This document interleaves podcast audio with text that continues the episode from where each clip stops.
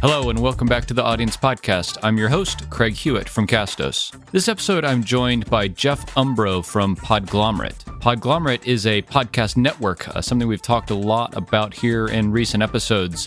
And I really love this interview with Jeff, where he talks through a lot of kind of how the network works and how it came to be, and how they serve the podcast within their network. Jeff and Podglomerate offer three different kind of services to podcasts, and we dig into each of those in this episode, but pay particular attention to the five ways that Jeff likes to think about distribution of podcasts, whether they're for shows within their network or for services they offer to podcasts outside of Podglomerate. I learned a ton from this episode about thinking about distribution and promotion of podcasts in new ways. In particular, Jeff has five methods or a framework of five tools that he uses to help promote and distribute the podcast both in their network and as a service they provide for independent podcasts. I hope you enjoyed this episode with Jeff Umbro from Podglomerate. So, Jeff, do you mind sharing with folks kind of who you are and, and what you're up to these days? My name is Jeff Umbro. I am the founder and CEO of the Podglomerate, which is a podcast company based usually out of New York. I'm currently up in New Hampshire during quarantine.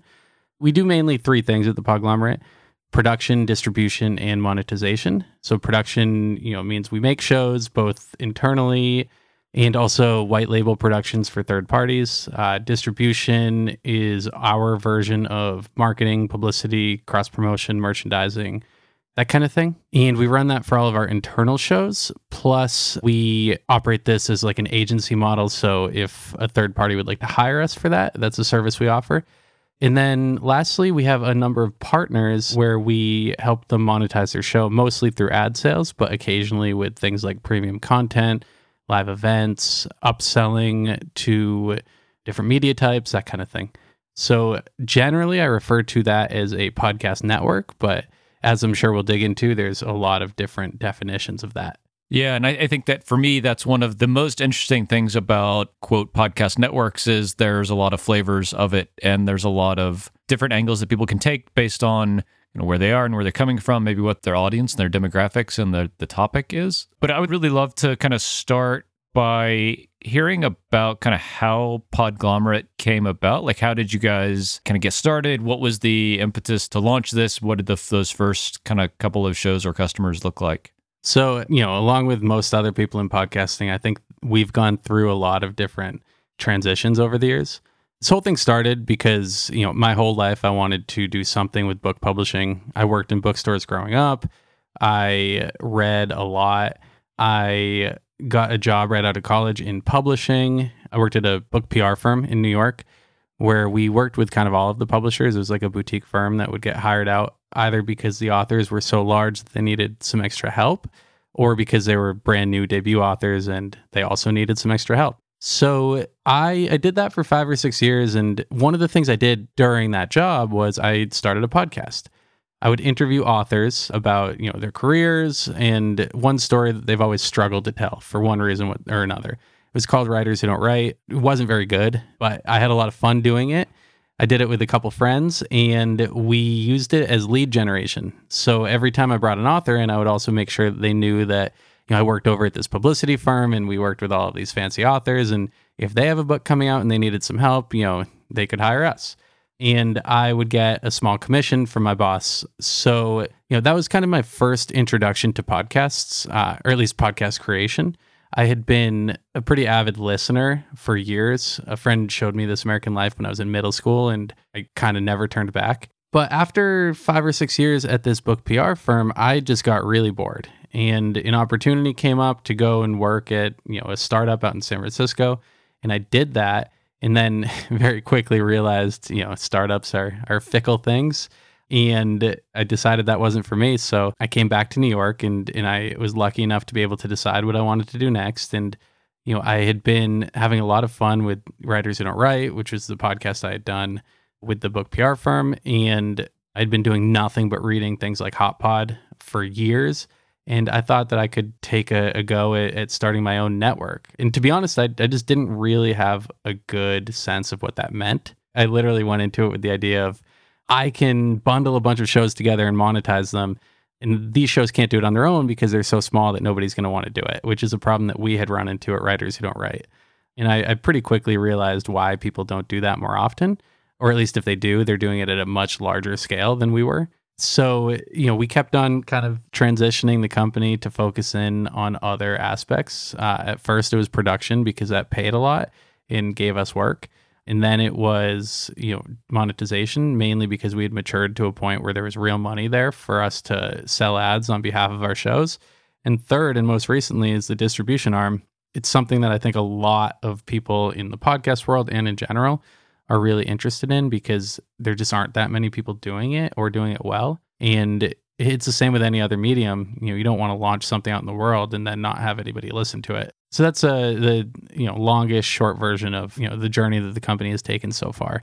Happy to dig into any specific piece of that. I have two things I very much want to dig into. One is, as you mentioned this bit about kind of the business getting kind of big enough to where the monetization started to make sense, and you realizing kind of why people don't start small networks. Maybe is, is because it's just tough to make some of the math work of you know CPMS and things like that for folks who are just starting out, or even people that have been podcasting for a long time, but don't have tens of thousands of listeners a month or an episode, what does that look like for you? Like when you're talking to a show that, that might be kind of coming into your network, or you guys are looking to launch a new show that is relatively young, what does monetization look like for a podcast that has a thousand downloads an episode? There are three main ways that we look at monetizing a show through advertising. There are many more ways to monetize a show beyond advertising, but you know most people do think of advertising when you're talking about making money on a podcast.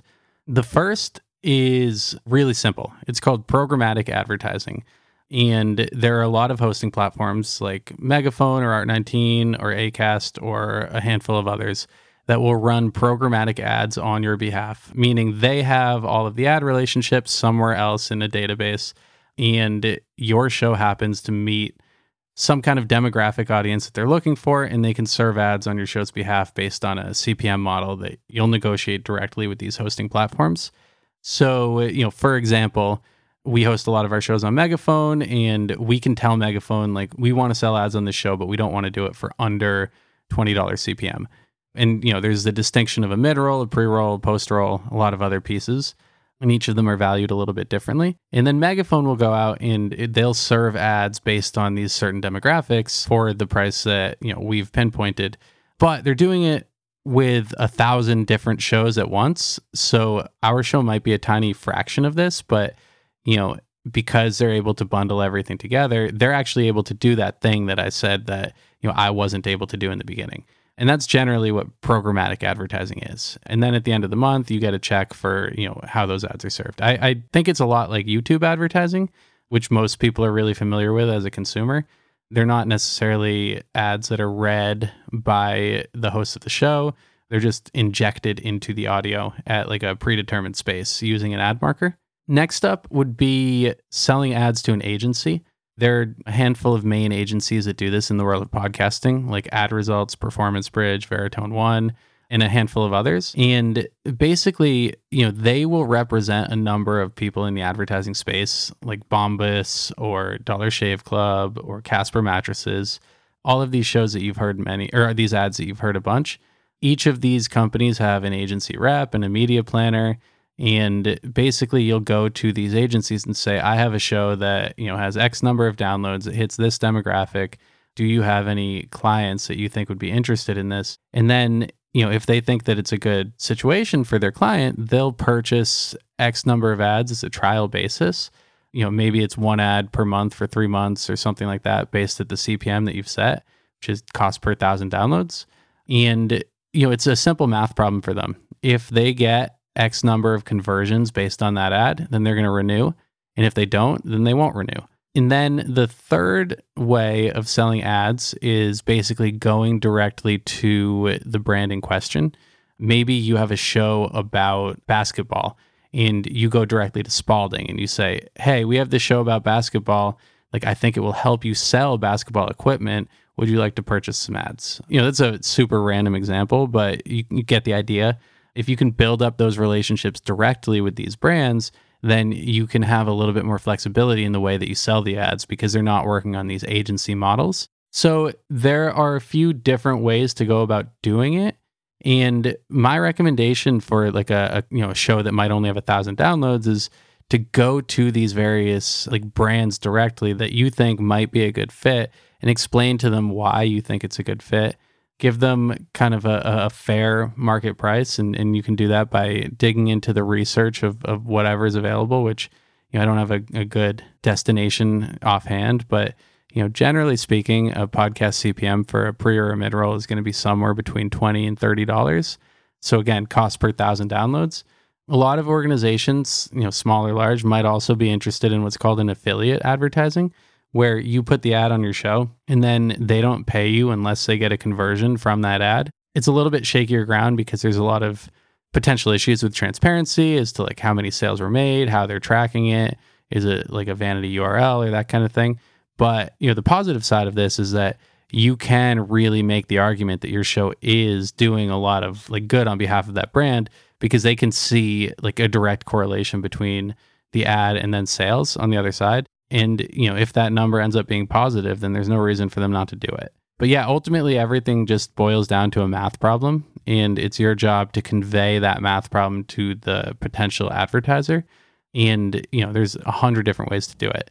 The ways that I'm conveying are what work for us, but it's not necessarily something that, you know, is the only way to do it. How do you guys sell ads for your shows? Is most of your advertising revenue coming through megaphone and programmatic ads or do you go direct to some companies or do you work with agencies as well?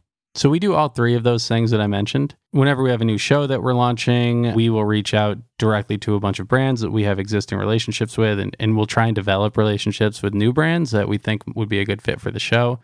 We will also let all of our you know agency reps know that we're launching the show and if they would like to test it with any of their clients and then with any unsold inventory, we'll use programmatic advertising, which is definitely a, a portion of our ad revenue. I can't really say like exactly how much of it, but it is probably less than a third of our total revenue. Is there something that makes Megaphone? Because I mean, when I think of programmatic ads, I think of Megaphone. When someone asks us about it, because we don't offer this at Castos, when someone asks us about programmatic ads or dynamic ad insertion, I say just go to Megaphone. They're Amazon for for this space what is it about Megaphone that makes them such the kind of big player in this space? Is it just their inventory? So I do want to clarify. I personally love Megaphone. I use Megaphone. I would recommend Megaphone, but there are a lot of options here. Spreaker, Omny, Art19, Megaphone, Acast, uh, several others that I'm sure I'm missing. It really is just all about what works specifically for you all of these different companies have different inventory. They have different clients. They have different fulfillment rates meaning like how much of the inventory they can actually sell as opposed to how much of the inventory they have. They have different ways of working with their partners which would include you know paying them out setting the the platforms up customer service all kinds of things. Because these these things should be considered like a relationship that you want to build on. You're not going to want to continue to work with megaphone if they're doing you know a bad job of serving ads for you or if they're not responsive or something like that and the same thing applies to any other company. So there are a lot of different options to you know to consider. And honestly, the number one consideration for the Podglomerate was cost of each of these platforms. How much does it cost us to host the show on each of these specific platforms? And you know, we literally spoke to all of them and just built out a big spreadsheet that would you know really dig into that. And then also what can we get in return, both in terms of like the actual sales data that they could present us with, the capabilities of the hosting platform and the analytic analytics model. You know, there's really a lot of considerations that you all need to make. And that's something that you have to just figure out what works specifically for you. The reason that we went with Megaphone was because of what we thought they could offer us and the cost of what that was. When you say cost of kind of hosting the show or running the show, I guess I should say, to me that means like, you know, at Castos we have plans that start at $20 a month and that's it. Is that what you're talking about? Is like hosting and distribution of of your show or is there more that goes into a cost of working with someone like them? Yeah, it does have to do with the cost of hosting the show.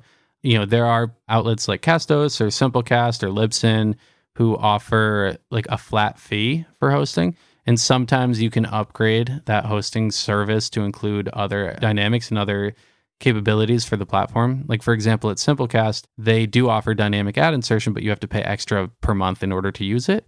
Megaphone, you know, and this is different for everybody, I'm sure.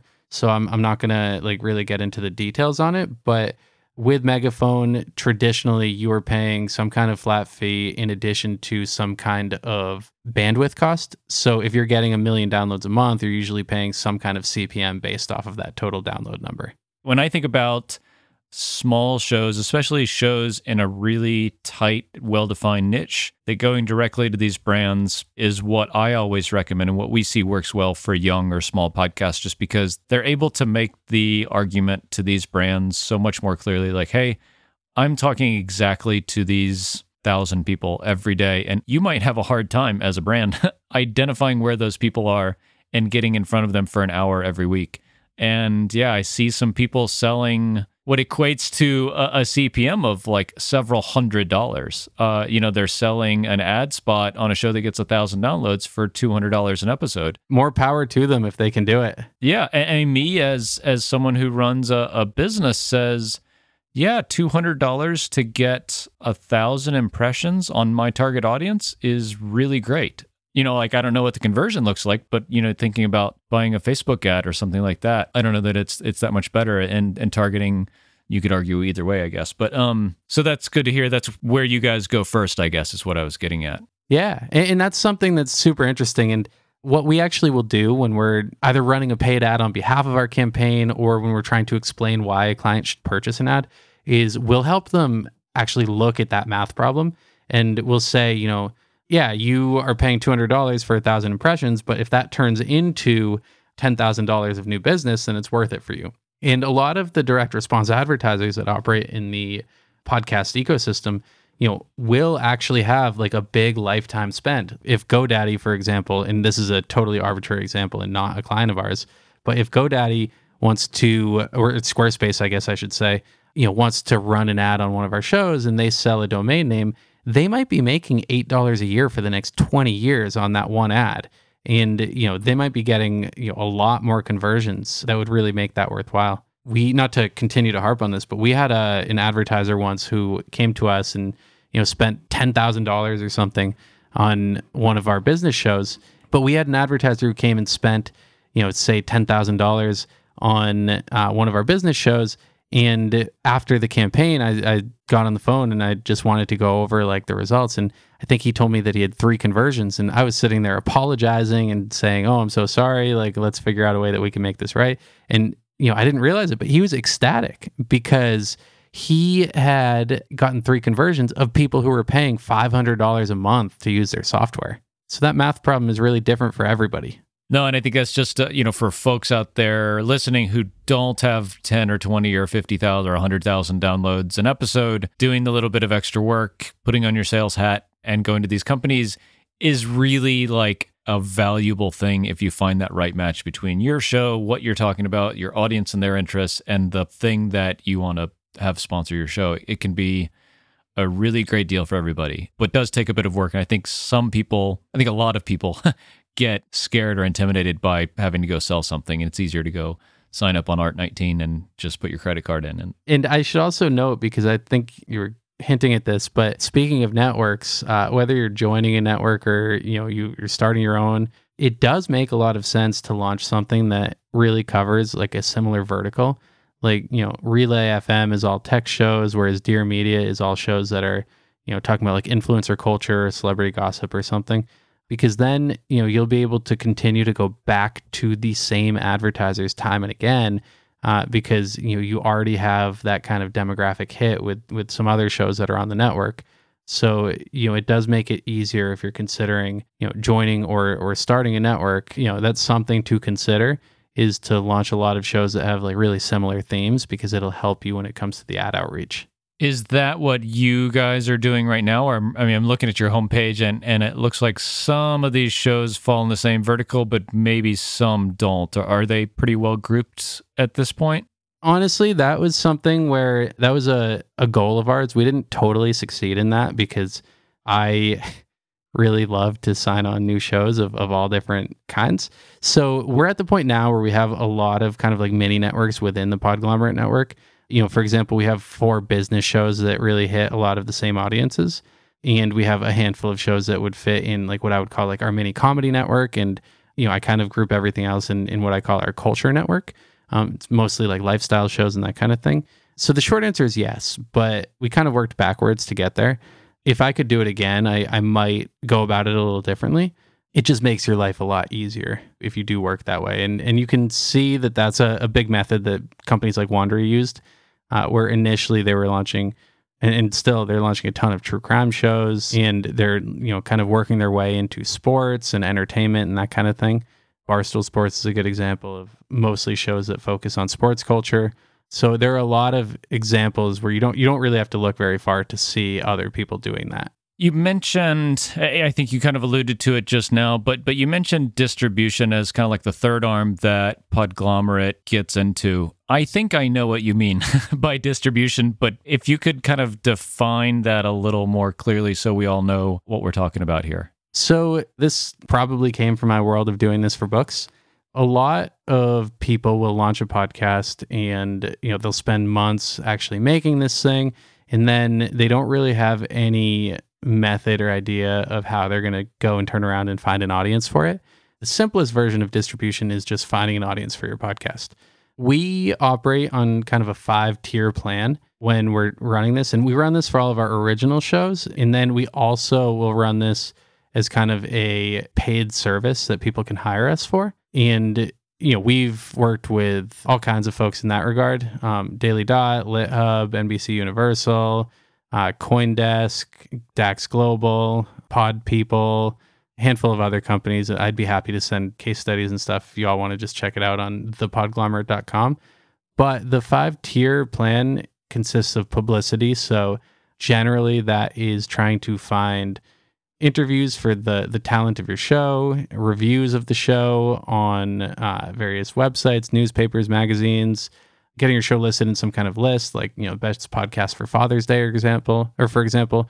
Next up is marketing, which consists of generally like leveraging your existing social media platforms, email newsletters, web properties, that kind of thing to like really push the show out for like conversions to new subscribers and listeners as opposed to just like announcing that the show exists with no clear call to action which is something that we actually run into quite a bit the third tier is cross promotion. So you know getting your show featured on other podcasts uh, which seems kind of like a no brainer but a lot of people don't realize that that's one of the best ways to get you know new audience for your show because you're finding people that like don't have the barrier of having to learn how to you know use a podcast. They already are listening to one. There are three main ways that we do that. Uh, the first is getting the talent of our show so the host or the producer or something interviewed on other podcasts. The second is running what's called a feed drop where you can convince somebody organically or financially incentivized to actually run an episode of your show on their podcast feed works the same way where uh, you're convincing a bunch of existing podcast listeners to check out your show. And then the third way is to run what we call cross promos. So, you know, you pitch other shows to like trade ad advertisements for your show and they'll do the same for you. Then the fourth tier is what we call merchandising. So, in the same way that you're pitching like the New York Times or AV Club or something to write about your show, you can pitch Apple Podcasts and Spotify and TuneIn and Castbox and Pocket Cast and every other app out there to consider your show for like editorial curation through new and noteworthy, top picks, top fantasy football podcasts to listen to ahead of your draft, all kinds of different ways that people will try and editorialize this on their app. So basically, you want to take your show and explain why it would make sense for them to do that. And then the fifth tier is just paid advertising. So we can help you take your existing budget and you know smartly use that to promote your audience through paying for spots on other podcasts like audio ads or feed drops, paying for placements within certain podcast apps. There are a few that offer that. You know, helping you promote the show on social media or paying for space within email newsletters. So, anyway, we take a holistic approach of all five of those things and we use that to try and drive up audience of existing shows of you know newly launched shows. And so that's something that we we started offering like really concretely about six months or so. And you know knock on wood it's been going really well so far. There's several new approaches there that i haven't heard before. I guess i've heard about them in other industries like especially like the pay to drop one i hadn't heard or i haven't seen that even as like a consumer before but it makes sense. I mean it's like uh, renting an email newsletter or something like that. Same kind of idea. Yeah and, and maybe you've seen this with certain shows or maybe your listeners have but like Wondery for example is is kind of the king of that. Every time they launch a show they'll release an episode of that show on every other show on the network and they'll you know title it something like introducing joe exotic or something like that. But that will actually be put out on like the business wars feed. So that's called a feed drop. For that kind of method uh, are those pretty much only on other shows within your network or do you go outside of the network to try to do that? We go outside of the network. You know it's in addition to the network. There's a million ways to approach this and there's no like right or wrong way to do it but generally you want to just find somebody or a show that has like a nice audience fit for your show. So for example i don't know we're launching a show in a couple weeks called live from tomorrow and it's a podcast musical about tech and innovation which is a mouthful. Wow. yeah. But it's a really great show. We're helping to distribute it. We didn't produce it. Um, i wish that we had but uh, really really creative show. Has a ton of like thought-provoking elements to it It'll be published throughout the month of June. It's called Live from Tomorrow. But the show, you know, has a ton of elements of like comedy, fiction, tech, innovation. So, you know, for each of those different elements of the show, we're able to go to, you know, other networks or other producers and say to them like, "Hey, I think this would be a really good fit for your audience." Like if we give you X number of downloads on our show, meaning like we advertise your show for X number of downloads, could you do the same for us? So, you know, for example, we with this show, like we've reached out to like the Harvard Business Review, HBR. They have a, a ton of podcasts that like really dig into innovation and business. So, you know, there's a lot of kind of like no brainers there. Um, I hope anyway. We, you know, we we are still waiting yeah, to hear makes back. sense at least, right? Yeah. Yeah. And so these are like really specific examples, but, you know, they apply to everything. And you don't have to reach out to like these massive publishers maybe there's you know a show out there with a few hundred downloads a month that would love to do this with you. This is is really available to everybody. I, I don't want this to sound like it's a huge lift because it's really not. It's just about you know being smart about it. Not to continue to ramble but one thing i suggest is that you open up like apple podcasts or, or whatever app you use and you open up your show and then you scroll down to the bottom of the app. There will be like a recommendation algorithm that will tell you listeners of this show also subscribed to X, Y, and Z. And that's a, as good a place as any to start. You can dig in and say like, oh, this show is is perfect. It's it's exactly like what I talk about, but they're doing it a little bit differently. So maybe their listeners would enjoy my show. And then you can Google those shows and see like which journalists have been writing about them. And you know, there's a lot of really exciting ways to discover this information. Um, you just have to start thinking about it differently of the kind of five ways that you all approach distribution, is there one that you see work better than others typically? Yeah. Uh, I mean, I think that like if you get the show merchandised in these podcasting apps, then it's probably the fastest way to grow an audience. It's not necessarily going to be like the stickiest audience or anything like that. It really depends on the show.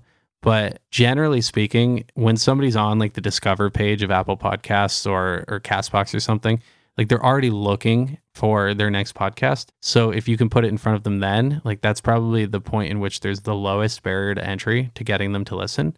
That said, if you're advertising a show, like if you have a true crime show and you advertise it on another true crime show, like you have a really good shot of collecting that listener. There's no way that's really better than others. There are ways that are are faster and more effective, but you know, if you have an ad for your show on This American Life, then it's probably going to be just as, if not more, effective than getting new and noteworthy on on Apple Podcasts. You know, I, I mean, if you like somehow get an ad for your show on This American Life, and you know, which would be very expensive, then that's something that you should go to Apple and tell them that you're doing, because then maybe they'll say like, oh, this guy is really invested in getting his show out there. Like, let's help him out.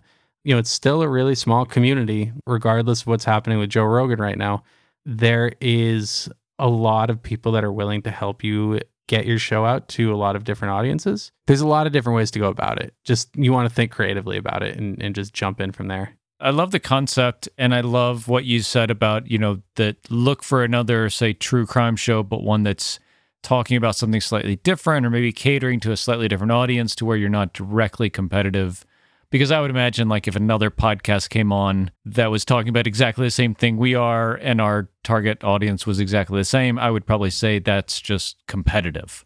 And that maybe doesn't help me as much. But if it's slightly different and not directly competitive and, and we can kind of swap an episode kind of back and forth, then yeah, I think it sounds like a win for everybody. It's interesting. I haven't seen this, but I, I like the idea a lot. Yeah, I, I mean it's it's kind of all over the place. If now that I've mentioned it, you'll probably hear it every day. I'm sure. Um, yeah. you know, it's something that that really does pop up all over. And and to your point, like I, there are obviously exceptions to this, but for the most part, like I don't think that there is really a negative side to you know promoting this to a competitor, because at the end of the day, like quality is going to win out.